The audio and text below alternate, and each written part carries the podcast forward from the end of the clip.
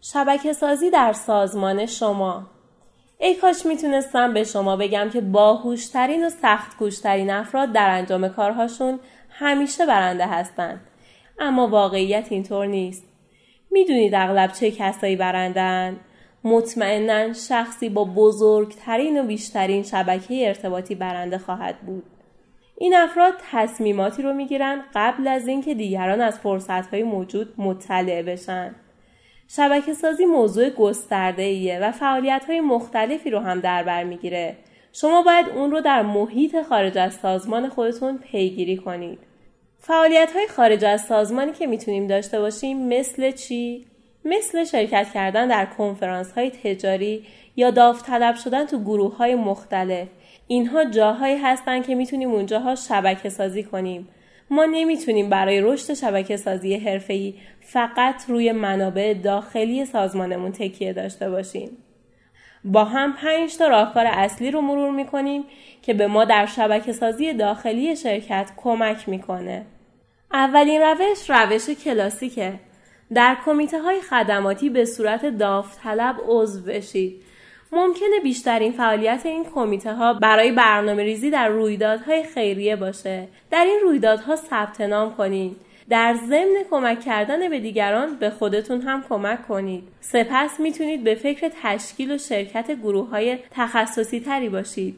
این گروه ها با تعداد زیادی از افراد نسبتا حرفه‌ای تشکیل میشه که معمولا داوطلبانه قبل از نهار هفته یه بار یا گاهی اوقات ماهی یه بار برای بحث و گفتگو در رابطه با مسائل مختلف توافق بر روی اونها با هم ملاقات می‌کنن. در واقع اینکه موضوع این بحث ها تا چه حد حرفه‌ای و مربوط به کار باشه بستگی به شما داره. یکی از شانس های بزرگی که شرکت شما می‌تونه داشته باشه این هست که بتونیم با در کنار هم قرار دادن افراد مختلف از بخش های مختلف شرکت گروه های عملیاتی و کاربردی را در کنار هم جمع کنیم به شکلی که هر یک از افراد به روشنی توانایی این رو داشته باشند که نقش خودشون رو در سازمان توصیف کنند. یکی از شگردهای شبکه سازی کاربردی صرف یه ناهار دور همیه اهداف متفاوت شما معمولا باعث میشه تا بتونید شریک جدیدی برای صرف نهار پیدا کنید.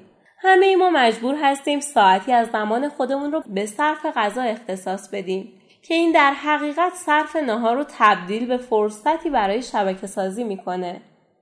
اگر شما کمی خجالتی هستید باید سعی کنید که بر این احساستون غلبه کنید به گونه ای برنامه ریزی کنید که همیشه ناهار رو با یکی دو نفر از افرادی که نمی‌شناسید صرف کنید.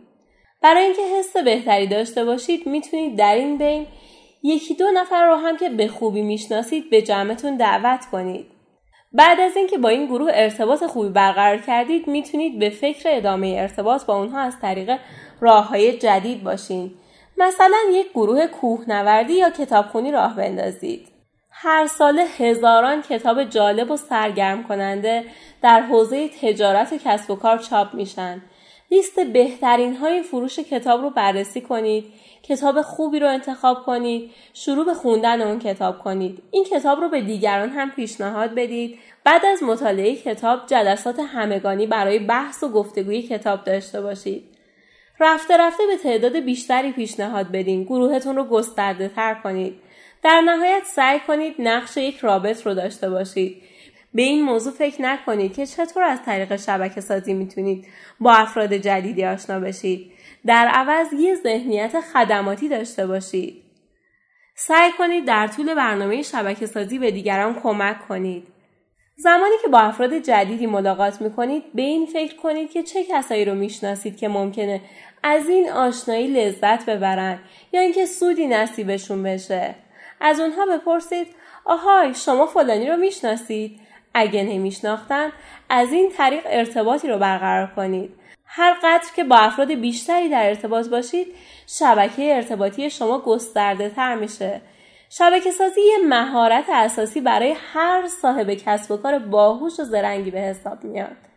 داشتن جلسه و کنفرانس در کافی شاپ ها ایده بسیار مناسبیه. اما از جایی شروع کنید که به اونجا رفت آمد دارید.